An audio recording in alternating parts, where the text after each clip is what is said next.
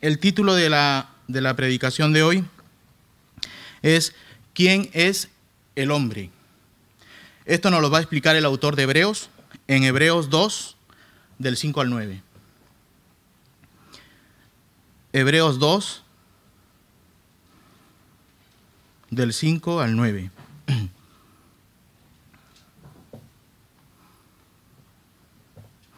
Dice así la palabra de Dios, porque no sujetó a los ángeles el mundo venidero, acerca del cual estamos hablando. Pero alguien testificó en cierto lugar diciendo, ¿qué es el hombre para que te acuerdes de él, o el Hijo del hombre para que le visites? Le hiciste un poco menor que los ángeles, le coronaste de gloria y de honra, y le pusiste sobre las obras de tus manos todo lo sujetaste bajo sus pies, porque en cuanto le sujetó todas las cosas, nada dejó que no sea sujeto a él. Pero todavía no vemos que todas las cosas le sean sujetas.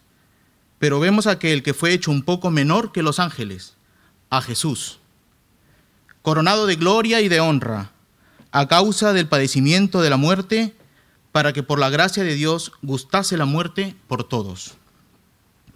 Bueno, en la predicación de hoy solamente va a estar dividido en dos puntos, que el primero será el hombre.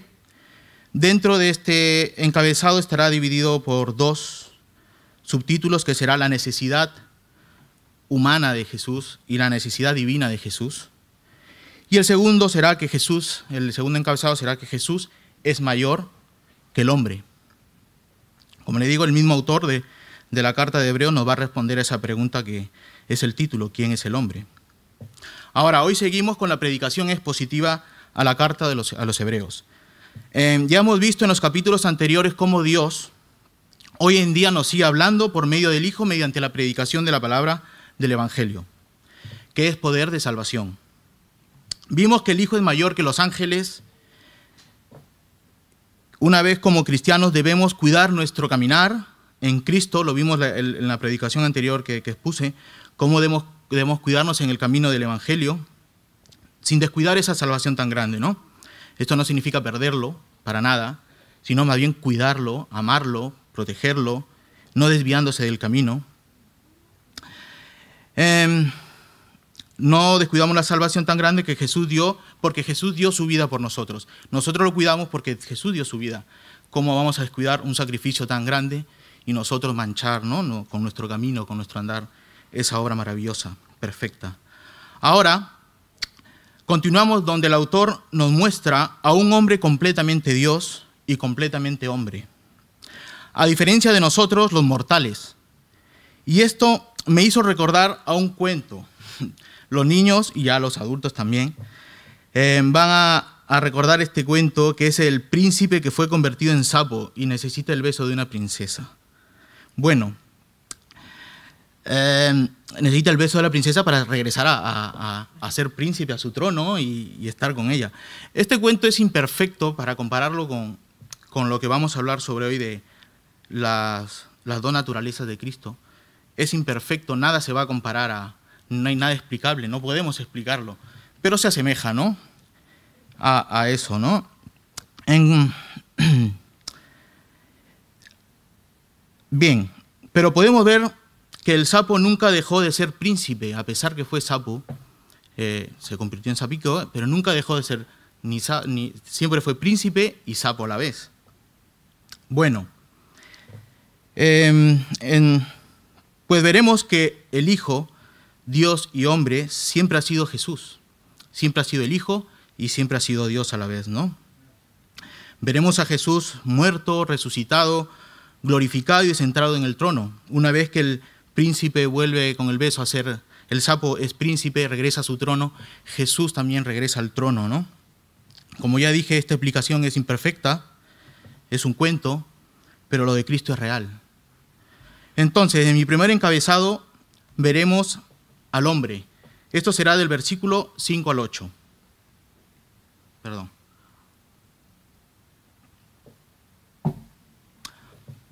Dice, el versículo número 5 dice, porque no sujetó a los ángeles el mundo venidero acerca del cual estamos hablando. Ahora, porque no sujetó a los ángeles, empieza el autor. Hermano y amigo, ya vimos el capítulo anterior, dice que el día que Jesús ascendió a los cielos se sentó a la diestra del Padre, hecho tanto superior a los ángeles. El día que subió al, al trono fue superior que los ángeles. El Hijo es superior a los ángeles, ya que el día que se sentó en su trono, tiene el cetro en su mano y heredó mayor nombre que ellos. Entonces, hermano y amigo, Dios encarnado, hecho hombre, que ascendió a los cielos y fue sujetado toda autoridad en la creación y en lo espiritual. A Él le fue dado toda soberanía y autoridad del mundo. En Él está en, en su eminencia y supremacía de todo. Los ángeles carecen de todo esto. Por eso el autor nos dice que les fue sujeto, no les fue sujeto a los ángeles. Ahora, la pregunta es, ¿qué no les fue sujeto a los ángeles? Seguimos con el texto, porque no sujetó a los ángeles el mundo venidero. Como sigue la línea contextual hablando de que Jesús, el Hijo encarnado, que vino al mundo a ser mediador de un nuevo pacto, por consiguiente tenemos dos pactos. El antiguo pacto donde el hombre sacrifica animales sin ninguna garantía de su salvación. Y tenemos al Hijo encarnado, hecho hombre que vino como el, como el Cordero perfecto. Sacrificio agradable delante del Padre, expiación de nuestros pecados. Vino a ser mediador de un mejor pacto. Podemos ver aquí una intersección entre dos eras. Si unimos estas dos, eras, vemos la crucifixión del Mesías en, la intersección, en, estas dos. Em, la crucifixión del Mesías con el acto de separación del antiguo y el venidero, que es nosotros, el nuevo pacto. Entonces vemos que lo venidero no se refiere solo al tiempo futuro, sino que todo lo que acontece desde la ascensión, donde se sentó en su, trono y tiene el cetro y gobierna a la diestra del Padre hasta su regreso. Así que no sujetó ninguna autoridad a los ángeles de todo lo que acontecería en los tiempos venideros, no, porque esto sería sujeto a Cristo. Por eso nos dice, no sujetó a los ángeles, le fue sujeto a Cristo porque Cristo es mayor que los ángeles. Entonces a Él le fue dado toda soberanía y supremacía. Esto lo veremos claramente más adelante en el versículo 9. Ahora dice, el versículo sigue, acerca del cual estamos hablando. A esto se refiere el autor a la carta de los hebreos, a este tiempo venidero, gobernado por el Hijo encarnado, que le ha dado toda autoridad, como dice en el capítulo 1, 3, en el capítulo anterior que estuvimos de, de Hebreos. Él es el resplandor de su gloria y la expresión exacta de su naturaleza, y sostiene todas las cosas por su palabra, de su poder. Después de llevar a cabo la purificación de los pecados, se sentó a la diestra de la majestad en las alturas. El autor nos está diciendo que Él tiene toda autoridad, en Él fueron hechas todas las cosas, en Él permanecemos nosotros. Más adelante en el versículo 13 del capítulo 1 nos dice, se, sienta mi diestra hasta que ponga a tus enemigos por estrado de tus pies. Entonces, el versículo 6 del capítulo 2 nos dice, como sigue el autor, pero alguien eh, testificó en cierto lugar, diciendo, ¿qué es el hombre para que te acuerdes de él? ¿O el Hijo del hombre para que le visites? A partir de este versículo vemos un cambio de tema dejando atrás la superioridad de Cristo sobre los ángeles. Y el autor nos va a introducir en un tema mucho más amplio. Otra comparación, como ya ha venido haciendo, y dejando atrás que Cristo es el autor de la creación y de supremacía ante los ángeles. Ahora podremos ver una comparación y supremacía entre el hombre natural, creado por Dios Trino, y el Hijo del Hombre. Dios encarnado, y humillado, afligido, muerto, resucitado, ascendido, coronado en gloria y honor. El texto continúa en el verso 6. Pero alguien testificó en cierto lugar diciendo, el autor está evitando decir quién testificó en algún lugar, sabiendo que sus oyentes podrían identificarlo si son conocedores de las escrituras. Esto es el Antiguo Testamento. Así que debemos identificar nosotros al autor del cual se está refiriendo el autor de Hebreos. Entonces, ¿qué dijo esta persona? ¿Quién fue? Bueno, vayamos, leamos el verso 6 al 8. Dice, ¿qué es el hombre para que de él te acuerdes? ¿O el hijo del hombre para que te intereses en él? Le has hecho un poco inferior a los ángeles, le has coronado de gloria y honor, y le has puesto sobre las obras de tus manos, todo lo has sujetado bajo tus pies. Podemos identificar esta porción de las Escrituras en el Salmo 8 del rey David. Acompáñame al Salmo número 8. El Reina Valera lo, titula, esto no es inspirado por el Espíritu, dice, la gloria de Dios y la honra del hombre, al músico principal sobre el Gitit, Salmo de David. Esta es la información que nos dan hoy en día sobre ese, el texto de Salmos 8.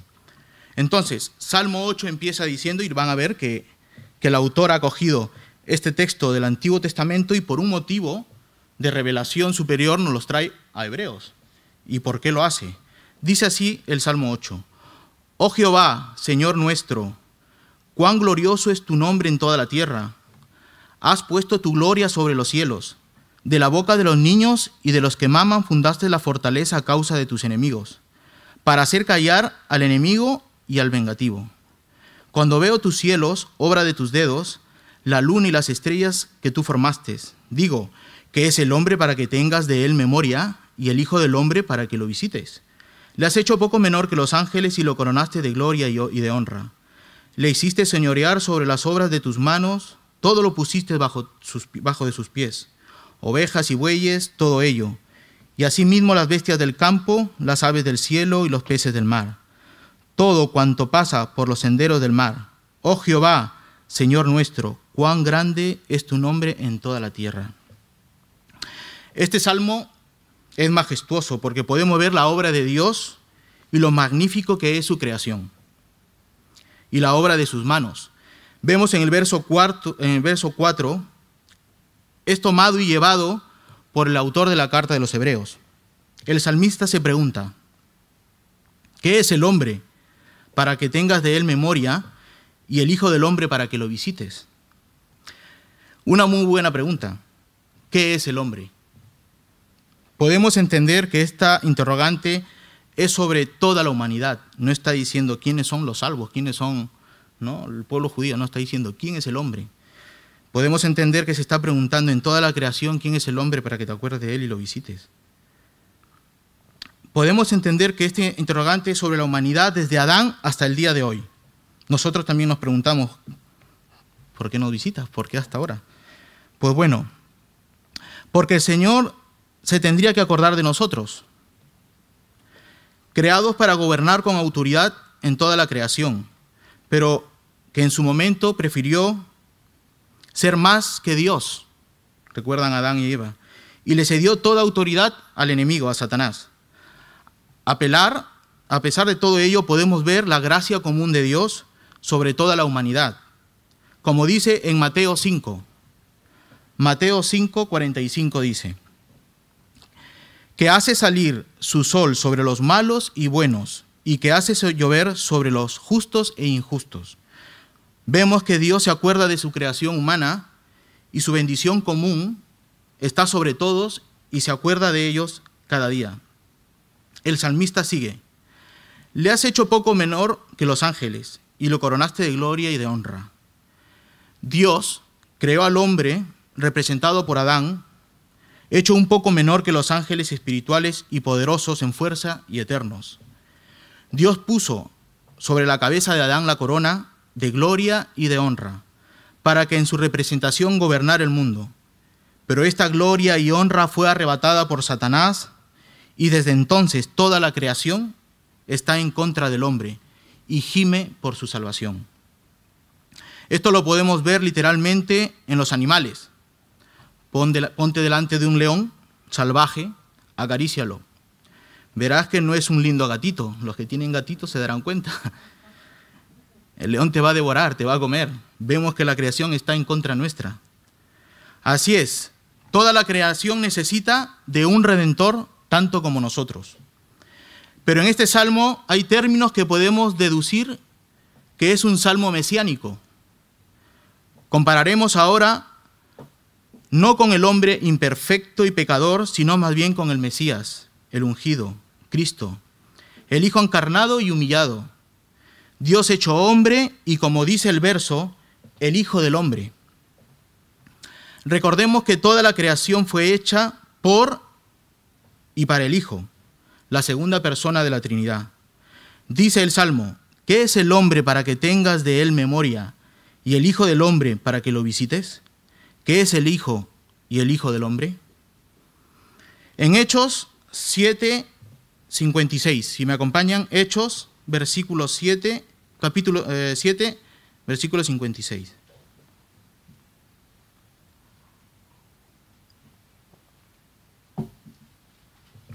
Hechos 7, 56.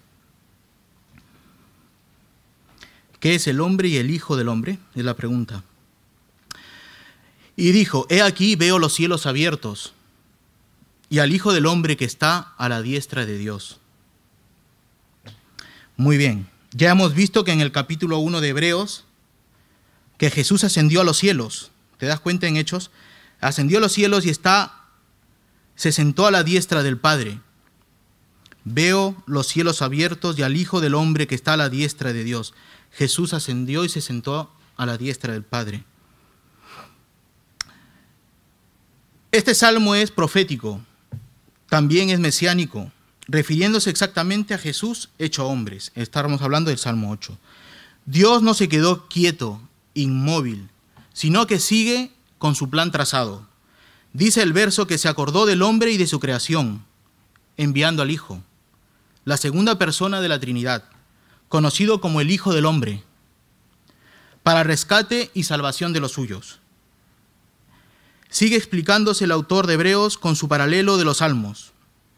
En el versículo 7 de, Hebreos, del, del capítulo 2, dice, le hiciste un poco menor que los ángeles, le coronaste de gloria y de honra. Recordemos que el Hijo se encarnó en ser humano pero sin pecado pero por causa de esta encarnación fue hecho un poco menor que los ángeles, porque debía seguir la estela en la creación humana. De esa misma forma era necesario que fuera encarnado verdaderamente hombre, y esto suponía ser menor que los ángeles, pero no por mucho tiempo. Fue coronado en gloria y honor el día que cumplió el Calvario, y correspondió, correspondido por el Padre por tal acontecimiento único, poderoso, misericordioso, satisfacción del Padre en la obra de la cruz.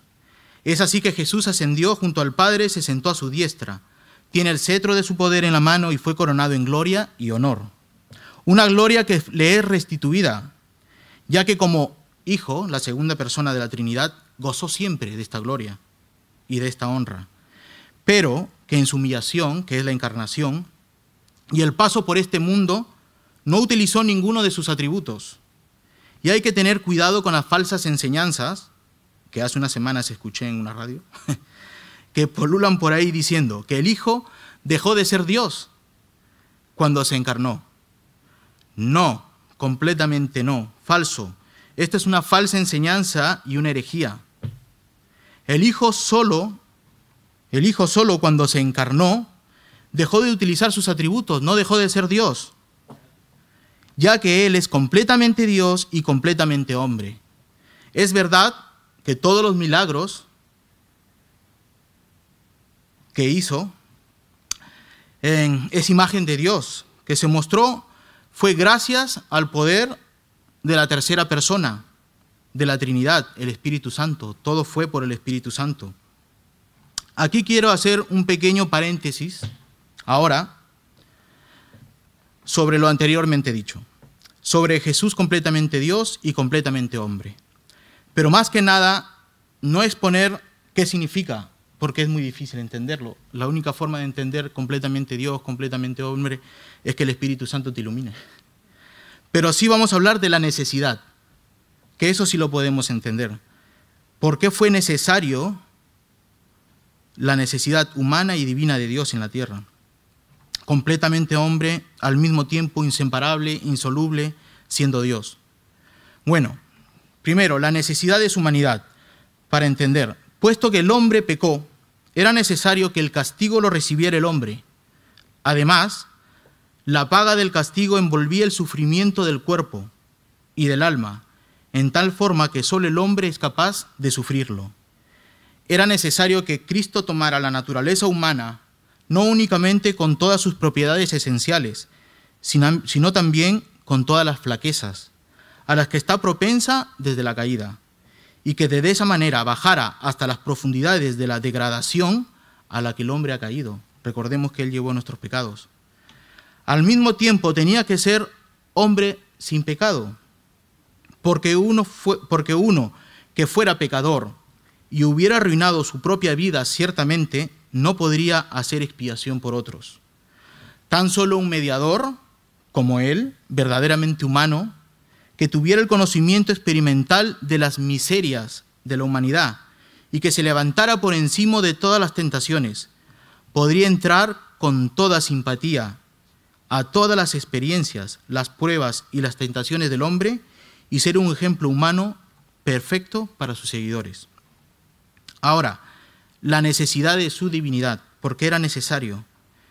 En el plan divino de la salvación era absolutamente esencial que el mediador también fuera verdadero Dios.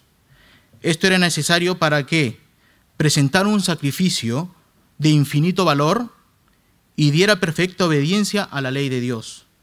Soportara la ira de Dios con propósito redentor, es decir, librar a los que otros de la maldición de la ley y pudiera aplicar todos los frutos de su trabajo cumplido a aquellos que le recibieran a él mediante la fe. El hombre con su vida deshecha no puede pagar el castigo del pecado, ni prestar obediencia perfecta a Dios. ¿Puede soportar la ira divina?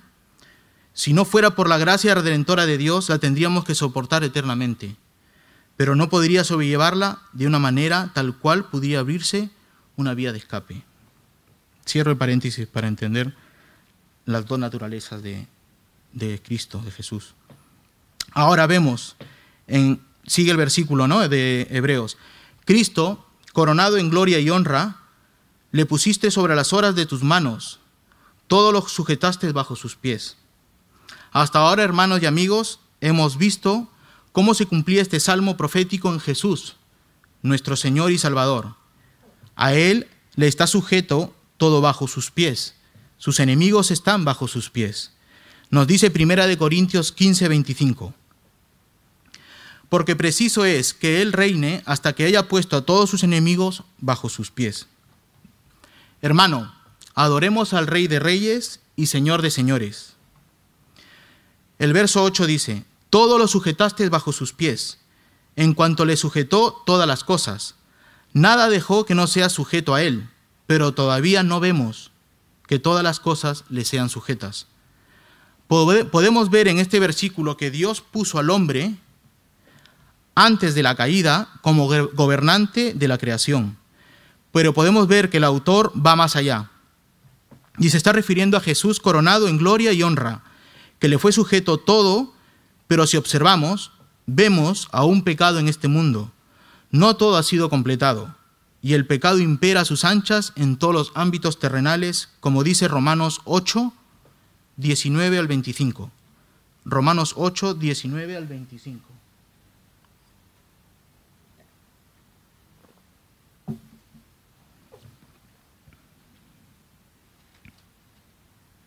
Dice la palabra de Dios en Romanos 8, capítulo 8, versículos 19 al 25. Porque el anhelo ardiente de la creación es el aguardar la manifestación de los hijos de Dios, porque la creación fue sujetada a vanidad, no por su propia voluntad, sino por causa del que la sujetó en esperanza, porque también la creación misma será libertada de la esclavitud de corrupción, a la libertad gloriosa de los hijos de Dios, porque sabemos que toda la creación gime a una, y aún está con dolores de parto hasta ahora. Y no solo ella, sino que también nosotros mismos que tenemos las primicias del Espíritu, nosotros también gemimos dentro de nosotros mismos, esperando la adopción, la redención, de nuestro cuerpo, porque en esperanza fuimos salvos. Pero la esperanza que se ve no es esperanza, por lo que, por lo que alguno ve. ¿A qué esperarlo? Pero si esperamos lo que no vemos, con paciencia lo guardamos. Así es, hermano y amigo. Esperamos la segunda venida y regreso, como a mí me gusta llamarle. Más que segunda venida es el regreso del Señor, ya vino la primera vez. Entonces, Jesús nuestro Señor, ahí en ese preciso momento, en su regreso, todo le será sujeto a y nunca más imperará el pecado en la nueva creación. En 1 Corintios 15, 27, 28 nos dice, porque todas las cosas las sujetó debajo de sus pies. Se dan cuenta en la comparación con Hebreos. Y cuando dice que todas las cosas han sido sujetas a Él, claramente se exceptúa, se exceptúa aquel que sujetó a Él todas las cosas, al Dios Padre. Pero luego que todas las cosas le estén sujetas, entonces también el Hijo mismo será sujeto a aquel que le sujetó, el Padre, en todas las cosas, para que Dios sea en todo. Una vez que todo sea restituido y todo le sea sujetado a Jesús, también Él sujetará, se sujetará al Padre, para que el Dios Trino gobierne en todos, como eternamente lo fue, y Dios sea todo en todos. Ahora, mi segundo encabezado, y viene la explicación de lo que nos viene diciendo el autor. Jesús es mayor que el hombre. Y dice el versículo 9, pero vemos a aquel que fue hecho un poco menor que los ángeles, a Jesús, ya nos lo dice, coronado de gloria y de honra a causa del padecimiento de la muerte, para que por la gracia de Dios gustase la muerte por todos. Dice el verso, pero vemos aquel que fue hecho un poco menor que los ángeles. Es importante que pongamos atención, porque el versículo empieza con un pero. El autor nos quiere ampliar lo antes dicho y nos va a dar luz al respecto. El autor nos dice que vemos aquel que fue hecho menos que los ángeles y nos preguntamos, ¿quién fue hecho? El mismo autor, el mismo autor nos revela que es Jesús. Pero un momento, ¿Jesús fue hecho? Es creado. A eso se está refiriendo el autor. Entonces, ¿a qué se refiere con esa pequeña palabra que puede darnos una, mala impresión de que fue creado? ¿A eso se refiere el autor? Pues no. Bueno, por causa de nuestro lenguaje y limitación para expresar este milagro, fue la encarnación del Hijo cuando fue introducido en el vientre de María.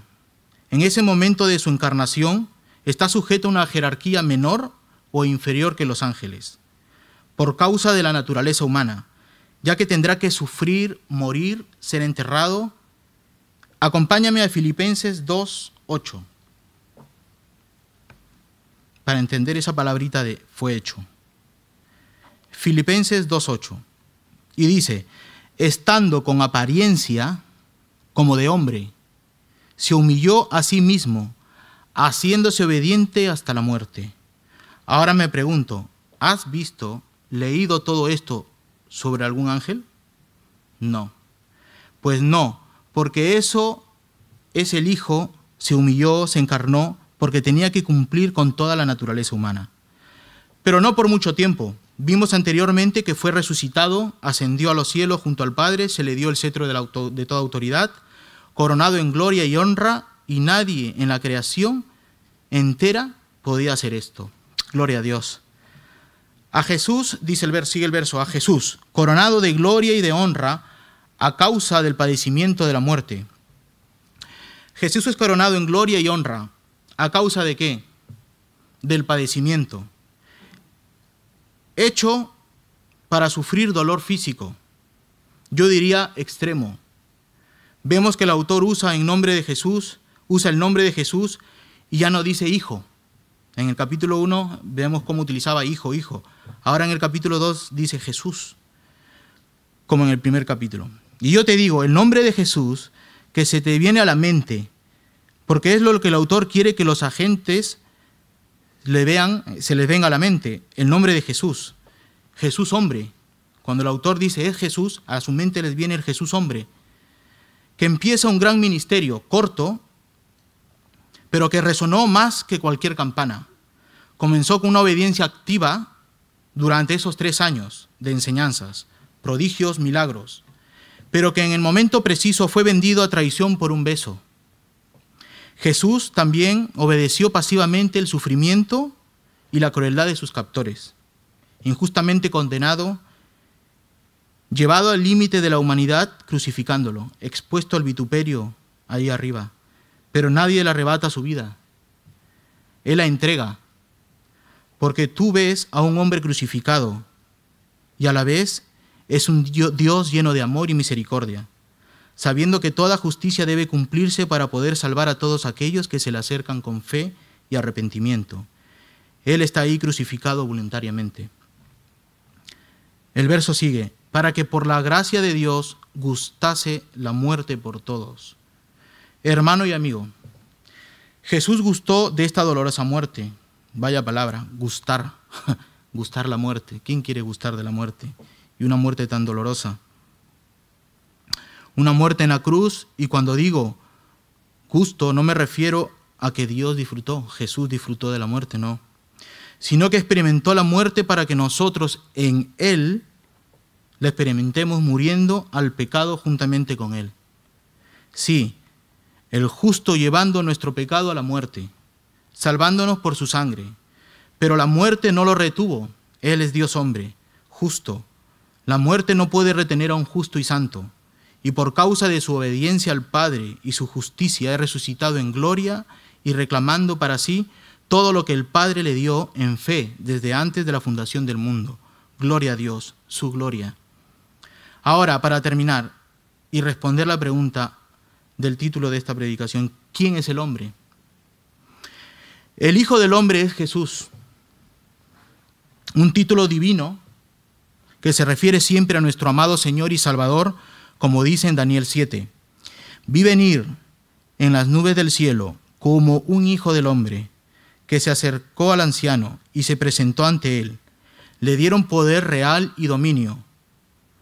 Todos los pueblos, naciones y lenguas lo respetarán. Su dominio es eterno y no pasa su reino, no tendrá fin. La carta a los hebreos viene diciéndonos cómo Jesús es coronado en gloria y honor. Tiene el cetro en su mano y le fue dado todo poder y dominio. Y cuando regrese vendrá sobre las nubes en caballo blanco. Jesús completamente Dios y completamente hombre es el Hijo del Hombre. Hermano y amigo, Jesús murió por ti, escúchalo. Como dice el versículo, por la gracia de Dios. Esta salvación es por gracia, un don, un regalo inmerecido. No por obras. No necesitas hacer nada más que pedirle en fe arrepentimiento, que Dios obre en tu alma muerta al pecado y que el Espíritu Santo te dé vida y te lleve a los pies de Jesús, autor y consumidor de tu salvación. Hermano y amigo, empieza un nuevo año en el 2021. Dejamos atrás un año duro pero que Dios siempre ha tenido bajo, todo su control. Y damos gracias a Dios que podemos estar juntos aquí adorándolo.